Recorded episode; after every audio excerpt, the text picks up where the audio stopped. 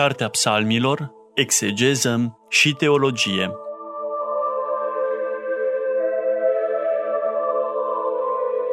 Program biblic susținut de preotul dr. Cătălin Varga, membru în Uniunea Bibliștilor din România.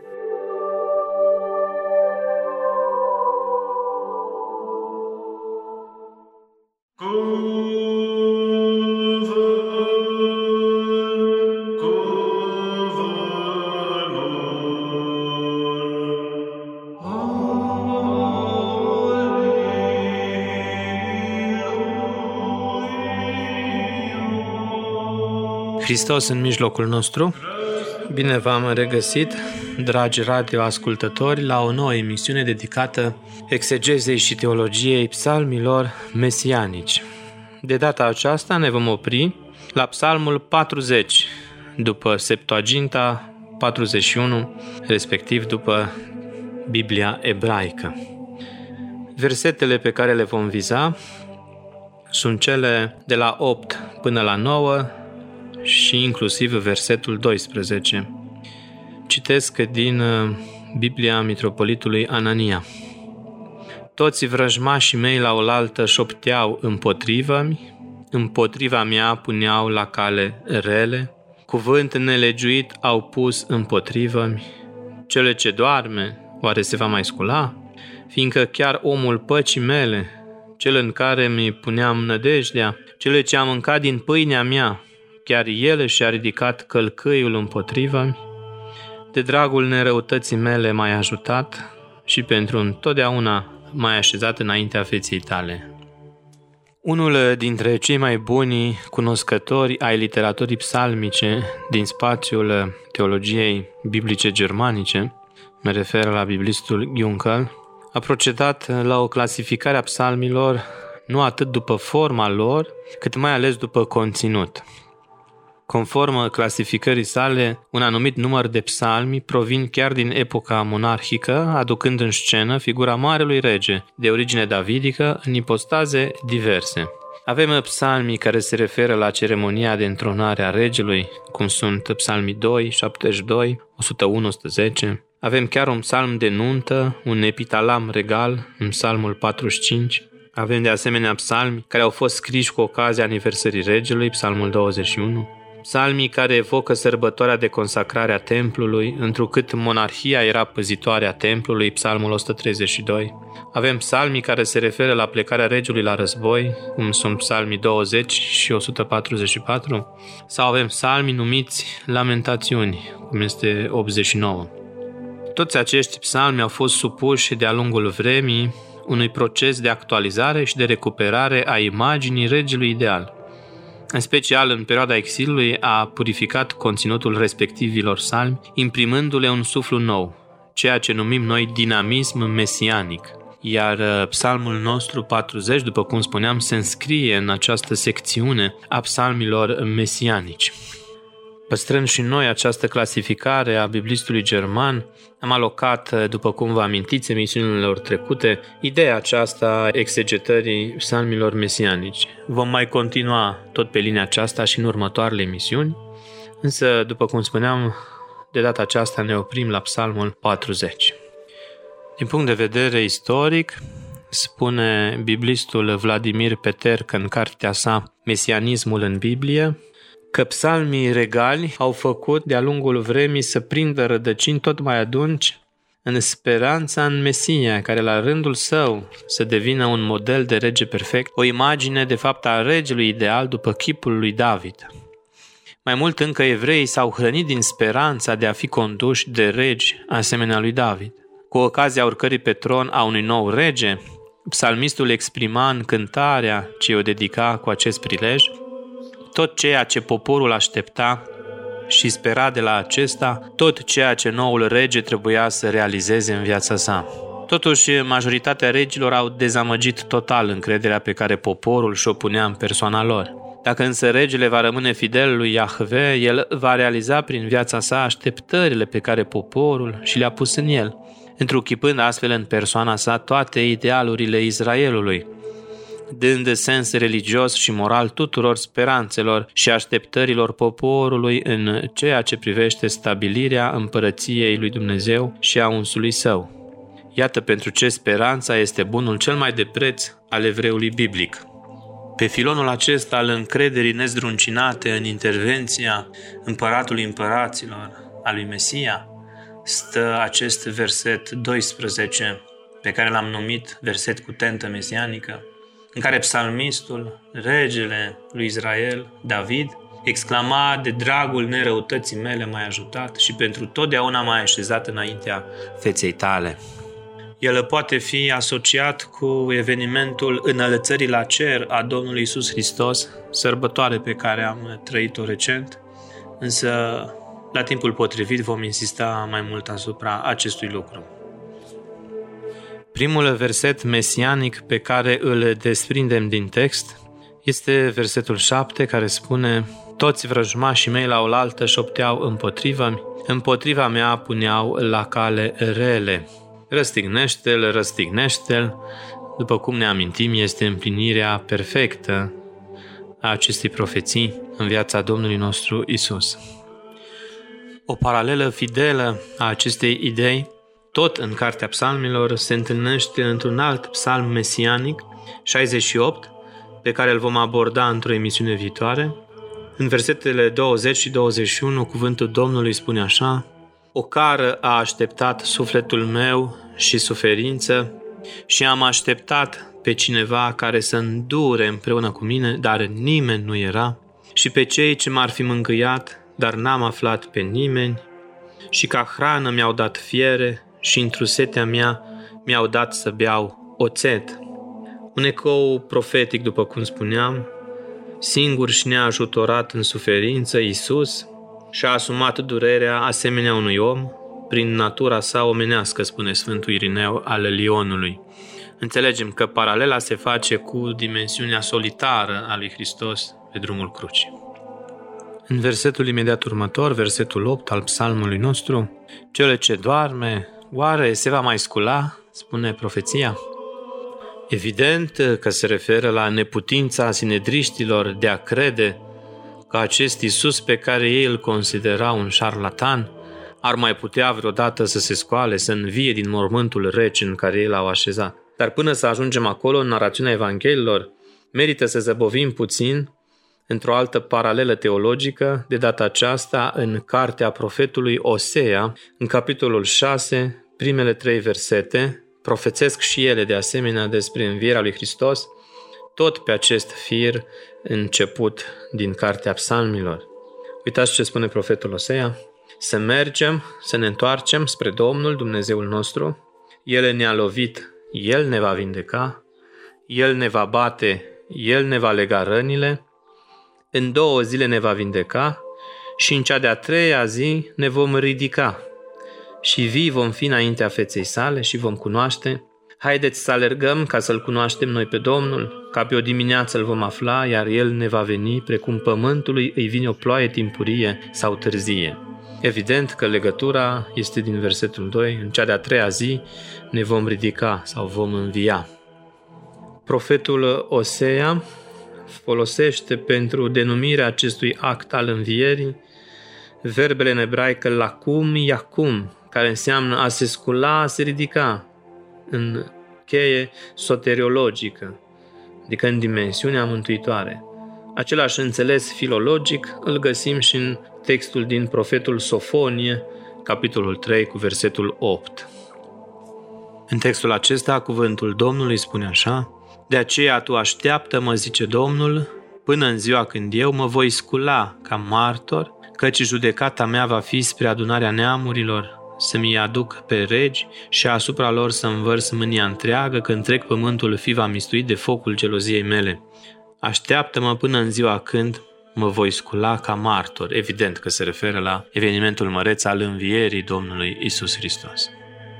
Citind aceste versete legate de componenta anastasică a făpturii umane, putem totuși să le interpretăm în logica așa numitului perfect profetic despre care vorbesc bibliștii, ceea ce este de dincolo de viitor în structurile unui fapt expozitiv împlinit. În orizontul profetic, viața veșnică este biruința asupra morții prin pruncul minunat, prin prințul păcii, prin ebedul sau robul Domnului care asumă întreaga noastră păcătuire, pentru ca murind păcatului să învingă în trupul său moartea și să se facă începătură învierii morților și semn veșnic al acesteia, după cum spunea profetul Sofonie, text pe care tocmai l-am citat. Întregul tablou al învierii este completat de către profetul Ezechiel în capitolul 37, prin introducerea temei învierii de obște, spune părintele profesor Ioan Chirilă în cartea sa Cuvântul Cuvintelor. Fiul omului, adică profetul, este dus la un câmp de oase și este întrebat, vor învia oasele acestea? Răspunsul este foarte clar, vor învia. Nici de cum vedeți cum apare în psalmul nostru cu privire la cei necredincioși. Cel ce doarme oare se va mai scula? Este nu întrebarea necredincioșilor. Este freamătul lor, a celor care nu cred în înviere. Apare lucrarea excepțională a Duhului Sfânt, care face ca oasele să învie. Morții vor învia. Mă refer la contextul din Ezechiel 37. Din această perspectivă putem spune și noi cu claritate care este sensul mergerii noastre, și anume învierea. De aceea trebuie să lucrăm ca și pentru înviere. Câmpul lucrării ca pentru înviere este cel marcat de legământul păcii, de legământul veșnic, la care au părtășie și popoarele. Semnul acestei deschideri universale este marcat de unicitatea vestirii simbolice, Duhul meu, un singur Duh, Ezechiel 37, un toiag, o singură stăpânire, o singură împărăție, același Ezechiel 37 cu 15. În mâna mea una, adică se vor uni toate, vor fi una. Această vestire se îndeplină unitate cu introducerea în capitolul 36 a motivului edenic. Împărăția întemeiată astfel este cea care reașează chipul din tâi al creației și prin Duhul lui Dumnezeu crește într-o asemănare, spune același profesor Ioan Chirilă. Așadar, o mergere sau o înaintare a creației înspre înviere. Totul este, de fapt, destinat învierii și veșniciei.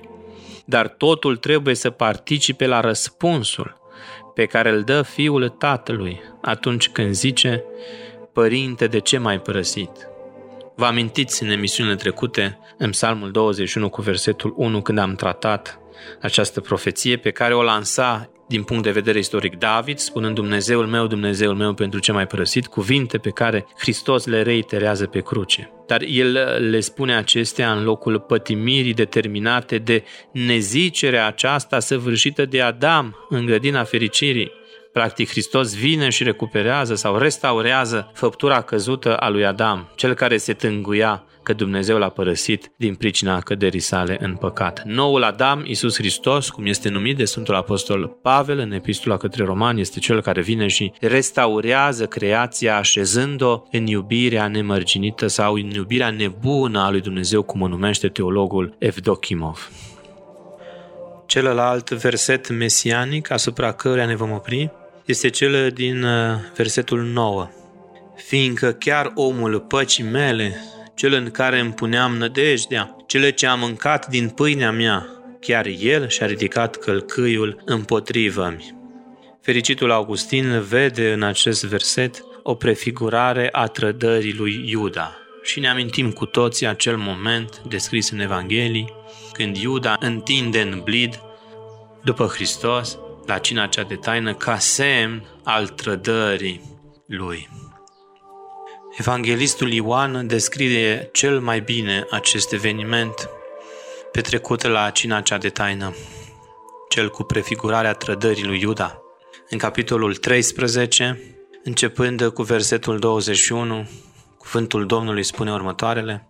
Zicând acestea, Iisus s-a tulburat cu Duhul și a mărturisit și a zis, Adevăr, adevăr vă spun că unul dintre voi mă va vinde.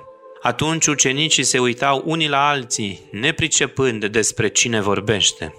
Iar unul din ucenicii săi, cele pe care Iisus îl iubea, ședea la masă rezemat de pieptul lui Isus. Deci Simon Petru i-a făcut acestuia semn și i-a zis, Întreabă-l, cine este cel despre care vorbește? Și aplecându-se acesta pe pieptul lui Isus, i-a zis, Doamne, cine este? Isus i-a răspuns, acela este căruia eu, întingând în bucătura de pâine, eu voi da.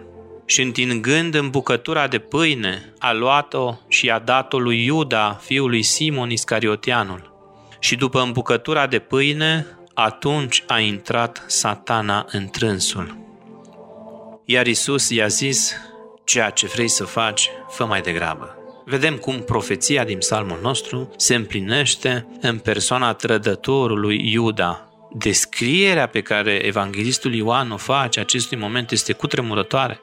El spune în versetul 27 că imediat după ce a îmbucat din pâine, a intrat satana în trânsul. Prin faptul că, fără nicio tresărire de conștiință, Iuda a acceptat suprema ospitalitate a celui pe care se gândea imediat mai apoi să-l trădeze. Să nu pierdem din vedere faptul că ne aflăm în intimitatea cinei celei de taină, momentul în care se instituie Sfânta Împărtășanie, moment în care Hristos îi împărtășește pe ucenicii săi cu trupul și sângele său. Iar uh, o chestiune cu totul interesantă este aducerea în scenă a tabloului vânzătorului, dacă îmi permiteți, a daimonului din Iscariot, a sălașului satanei însuși, după cum spune evanghelistul Ioan în versetul 27. Tote eis elethen eis ekeinon ho satanas, spune textul original. În acel moment a intrat satana în el, ceea ce reprezintă de fapt o notă cu totul și cu totul tragică a momentului. În intimitatea momentului, cina cea de taină, Hristos îl așteaptă pe Iuda să se spovedească, să-și mărturisească intențiile proditoare. Însă acesta se împărtășește cu trupul și sângele Domnului, uitând să se mai confeseze și într-o stare sufletească cu totul și cu totul deteriorată. Plin de nevrednicie, plin de gânduri mărșave. Din acest moment se pecetulește cu arginții dorința lui maladivă, care îl va arunca într-un final de pe aripa templului, în neantul iadului veșnic. Tocmai de aceea eu îl văd pe Iuda drept o prefațare funestă a nefericiților din Corint, desigur păstrând proporțiile, o prefigurare a morții celor mai nevrednici. Mă refer, desigur, la textul din 1 Corinteni, capitolul 11, când creștinii din uh, biserica corinteană se împărtășeau cu trupul și sângele Domnului în stare de ebrietate, cu maximă nevrednicie, nu înspre sănătatea lor sufletească și trupească, ci înspre bonlăvirea lor. De aceea, textul sau intervenția Apostolului Pavel este rezolută. Ia uitați ce spune el. Citesc din versetul 28. Să se cerceteze dar omul pe sine și așa să mănânce din pâine și să bea din pahar, căci cel ce mănâncă și bea cu nevrednicie, o sândă își mănâncă și bea, nesocotind de trupul Domnului. De aceea sunt mulți dintre voi neputincioși și bonlavi și muleți au murit.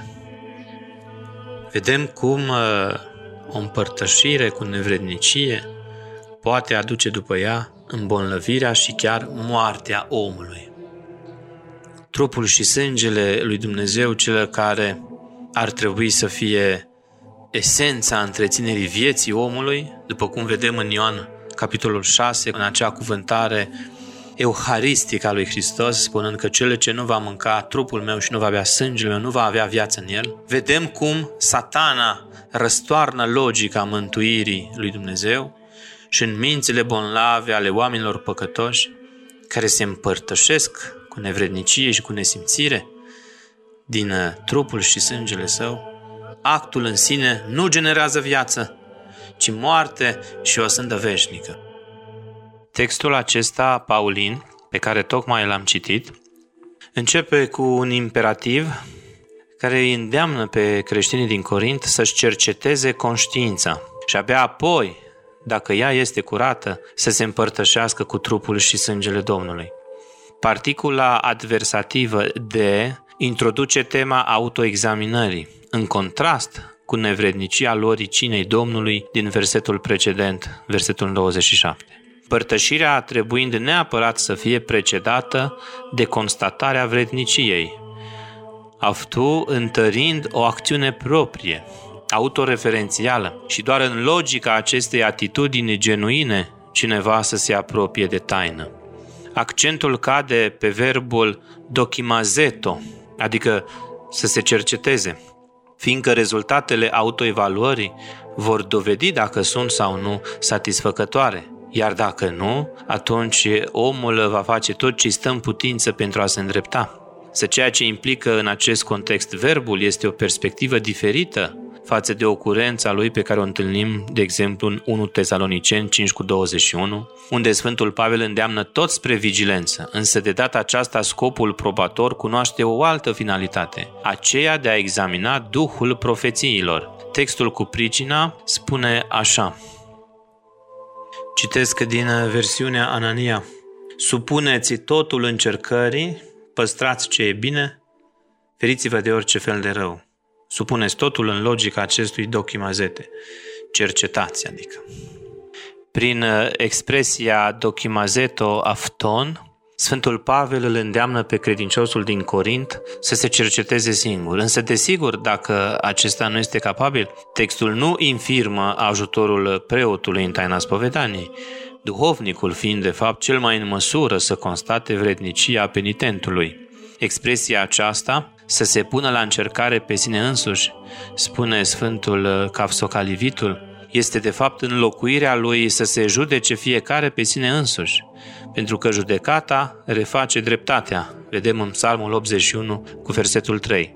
Îndreptare ce vizează nu doar credința lucrătoare prin iubire, ci și prin pocăință și mărturisire, pune profetul Isaia în capitolul 43 cu versetul 26 o îndreptare pe care Sfântul Chiril al Alexandriei, în comentariul său la profetul Maleahi, de data aceasta din Vechiul Testament, pune că îndreptarea omului este de fapt o luminare interioară iar Sfântul Ioan în gură de aur vorbește despre o priveghere nocturnă, când cerul nostru intelectual, senin fiind, își poate aduce cu lejeritate aminte de toate păcatele petrecute în timpul zilei, condamnându-se, desigur, singur, având ca scop îndreptarea și dobândirea vredniciei de a sta în fața cinei Domnului. Dimensiunea filologică și teologică a acestui verb a se cerceta trebuie înțeleasă pe filonul următoarelor direcții. Întreaga noastră viață este de fapt un test în vederea fericirii sau o sândei veșnice, testare ce culminează în judecată. În acest sens, Noul Testament introduce verbul dokimazein, prin care creștinii trebuie să caute mai întâi voia lui Dumnezeu, să dețină o conștiință curată când se vor apropia de Sfânta Împărtășanie, fiindcă Hristos nu poate avea părtășie cu cei imorali. În așteptarea judecății lui Dumnezeu, viața noastră trebuie zilnic supusă unei autoevaluări critice, o funcție critică a credinței, cum o numea călugărul Andrei Scrima, în vederea corijării derapajelor ivite, imperativ constant, întâlnit în întreaga epistolă către Corinteni, datorită pulsului evenimentelor acestei biserici. Creștinii sunt uh, subiectul testării vredniciei și al înțelepciunii. În aceasta constă, de fapt, eroarea de bază a corintenilor din textul acesta. Verticalitatea celor ce se împărtășesc cu trupul și sângele Domnului trebuie să iasă de sub sfera oricărei acuzații umane. Pentru ca te împărtăși din ceea ce s-a jerfit, adică trupul jerfit al lui Hristos pe cruce, înseamnă a participa la actul sacrificial și la tot ceea ce implică acest act inclusiv disponibilitatea ta de jerfă. Lucru de care, în contextul de față, corintenii noștri nu prea dădeau dovadă, spune biblistul francez Allo în uh, cartea sa Saint Paul, premiere pitră o Corintie. Am uh, dezvoltat toată această învățătură euharistică și spun aceasta pentru a ne aminti de unde am pornit, pentru că aceasta face legătura cu ceea ce se spune în psalmul nostru în versetul 9, pe cele ce am mâncat din pâinea mea chiar el și-a ridicat călcâiul împotrivă adică acțiunea de trădare a lui Iuda după ce s-a împărtășit din trupul și sângele Domnului. Așadar, vedem aici în psalmul acesta reliefarea unui context euharistic viitor. În foarte puținul timp ce ne-a mai rămas de emisie, haideți să vedem și ultimul verset care spunem noi că are și el o dimensiune mesianică, este versetul 12. Psalmul spune așa, de dragul nerăutății mele m-ai ajutat și pentru totdeauna m-ai așezat înaintea feței tale. Un text asemănător este tot din psalm, de data aceasta în psalmul 67, psalmistul spune că Domnul e în mijlocul lor pe Sinai, în locul său cel sfânt, într cele înalte te-ai înălțat, robia ai dus-o în robie. Legătura mesianică care se face din punctul acesta este cea cu privire la înălțarea Domnului la cer. Probabil cu versetul acesta din psalmi, răsunându-le în minte, ucenicilor se apropie de Hristos înainte de înălțarea sa și îl întreabă, vedem aceasta în Faptele Apostolilor, capitolul 1, cu versetul 6, Doamne, oare în acest timp așeza vei Tu la loc împărăția lui Israel? Iar el le-a zis, nu al vostru este să știți anii sau vremurile pe care Tatăl într-o sa stăpânire le-a pus, dar putere veți primi prin venirea peste voi a Sfântului Duh și îmi veți fi mie martori în Ierusalim și în toată Iudeea și în Samaria și până la marginea pământului. Și acestea zicând, în timp ce ei priveau, s-a înălățat și un nor l-a luat din ochii lor. Și privind ei în timp ce el mergea la cer, iată că lângă ei au stat doi bărbați în haine albe care au și zis, bărbați galileieni, de ce stați privind la cer? Acest Isus care s-a înălțat de la voi la cer, așa va și veni, cum l-ați văzut voi mergând la cer. Și uitați cum se împlinesc cuvintele psalmistului nostru din psalmul pe care l-am abordat în emisiunea aceasta, cum că se înalță de-a dreapta feței lui Dumnezeu tema aceasta a feței Domnului, Panim Yahve, în ebraică, are cu totul și cu totul o teologie aparte. Episodul înălțării Domnului la cer este un eveniment de asemenea complexitate teologică încât nu ne permite timpul acum nou în cele două, trei minute câte ne-au mai rămas ca să-l mai dezvoltăm. Esența este că Hristos se înalță la cer, după cum spune și Părintele Stăniloae în dogmatica sa, ca să ne tragă și pe noi la cer, ca să ne mântuiască și pe noi, ca să ne ridice și pe noi la această dimensiune a comuniunii celor trei persoane ale Sfintei Treimi. Comuniunea de iubire a Sfintelor Treimi, baza mântuirii omului, cum o numea Părintele Stăniloae. Aș mai reveni foarte pe scurt doar la contextul acestui psalm și aș mai spune că, de fapt, adresându-se direct lui Dumnezeu, prin cuvintele acestea, David a afirmat că Dumnezeu l-a eliberat din mâna dușmanilor săi, tocmai datorită neprihănirii lui. Iar ceea ce urmează, ultimul verset, care poartă titlul de doxologie, în limba greacă însemnând laudă, slavă închinată Domnului, este de fapt și răspunsul plin de nădejde a prorocului David la intervenția lui Dumnezeu în viața sa. Se încheie pe un ton deosebit de pozitiv și constructiv, Versetul 13 zice așa, ultimul verset al acestui psalm, Binecuvântat este Domnul, Dumnezeul Israel, din viac și până în viac, amin, amin. Spunem și noi cu psalmistul din toată inima noastră, slăvit să fie Domnul pentru toate binecuvântările pe care El le revarsă în viața noastră.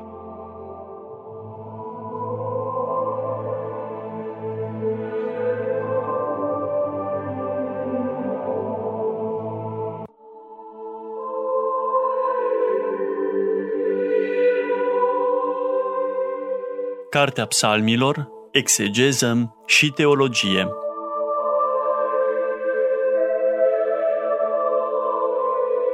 Program biblic susținut de preotul dr. Cătălin Varga, membru în Uniunea Bibliștilor din România.